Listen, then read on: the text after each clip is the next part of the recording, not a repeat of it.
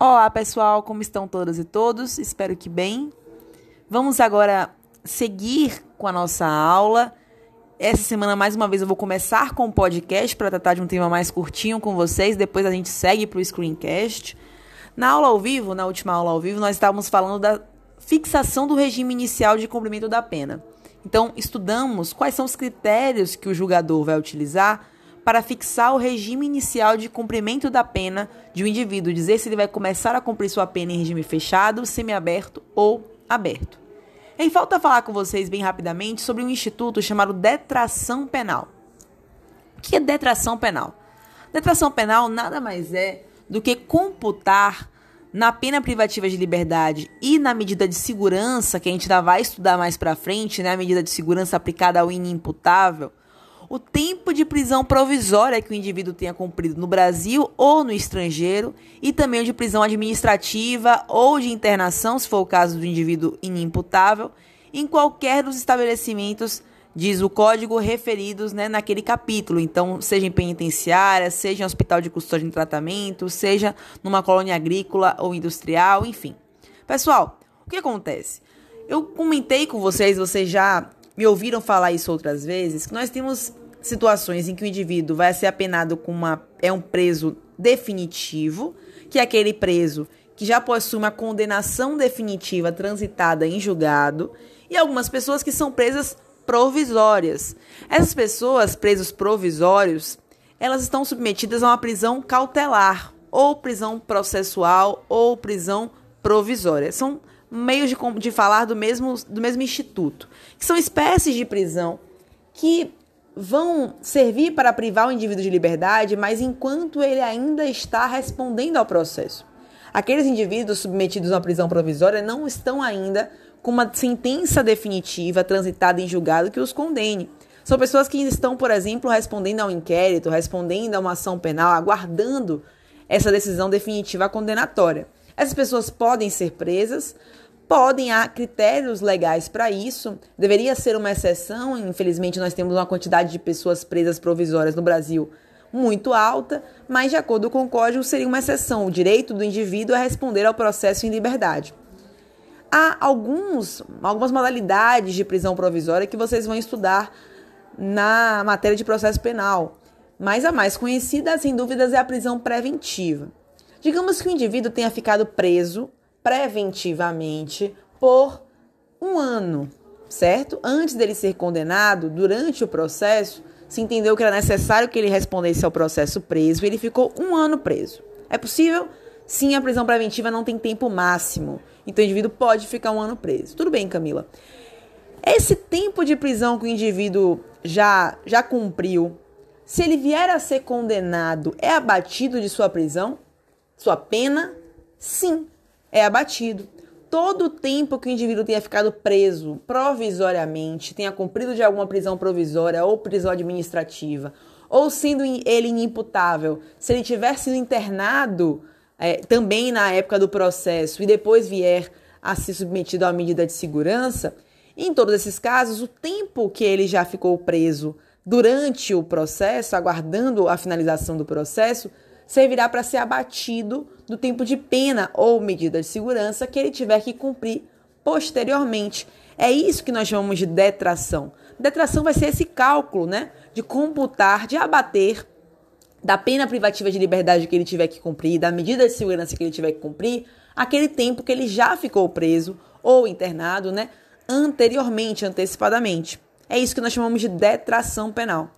E de acordo com o artigo 387 parágrafo 2 do CPP, esse tempo de prisão provisória, de prisão administrativa ou de internação, no caso do inimputável, seja no Brasil ou no estrangeiro, caso tenha sido cumprido, perdão, sido preso no estrangeiro e vindo cumprir pena aqui no Brasil, né? É, todo esse tempo vai ser computado para fins de determinação do regime inicial de pena privativa de liberdade. O que é que diz uh, esse, o que, que significa esse artigo 387, parágrafo 2 do CPP. É lá do CPP, certo? Que quando o juiz for aplicar, fixar o regime inicial, depois que ele tiver lá aplicado a pena e fixado o regime inicial, ele vai verificar se o indivíduo já cumpriu ali tanto tempo de prisão provisória, por exemplo, uma prisão preventiva, que já será suficiente para que ele comece a cumprir sua pena num regime menos grave. Vou dar um exemplo para ficar mais simples.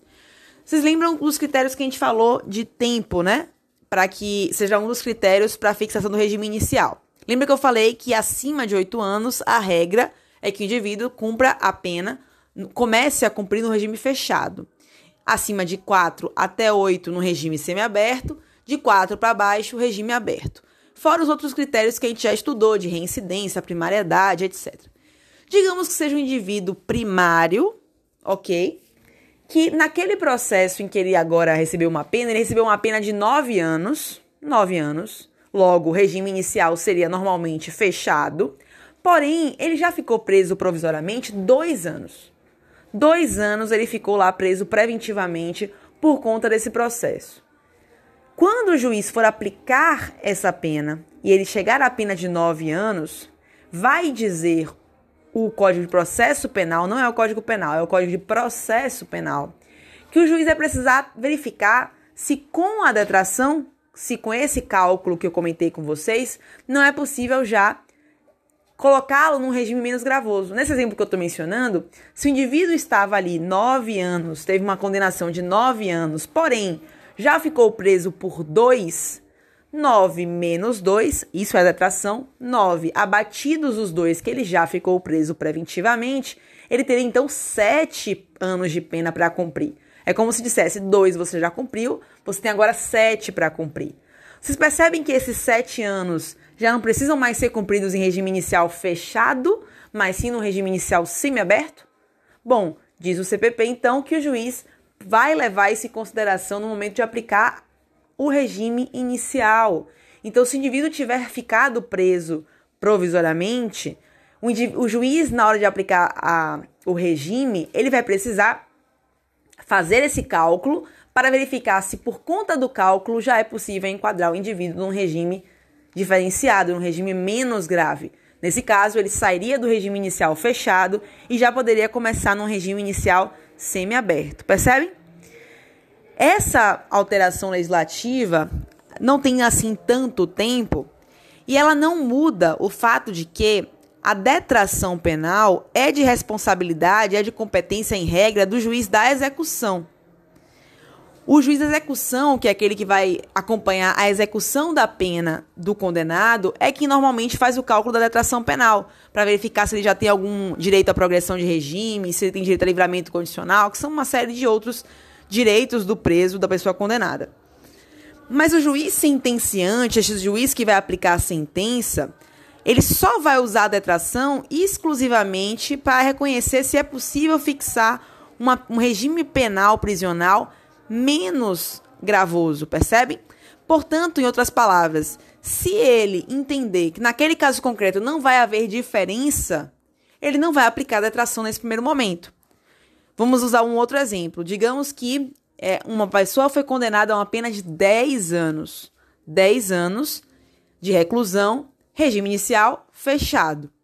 E ele ficou preso por um ano durante o processo. Esse um ano, se o juiz aplicasse a detração, chegaria a nove anos. Nove anos continua sendo uma pena cumprida em regime inicial fechado, não vai haver diferença.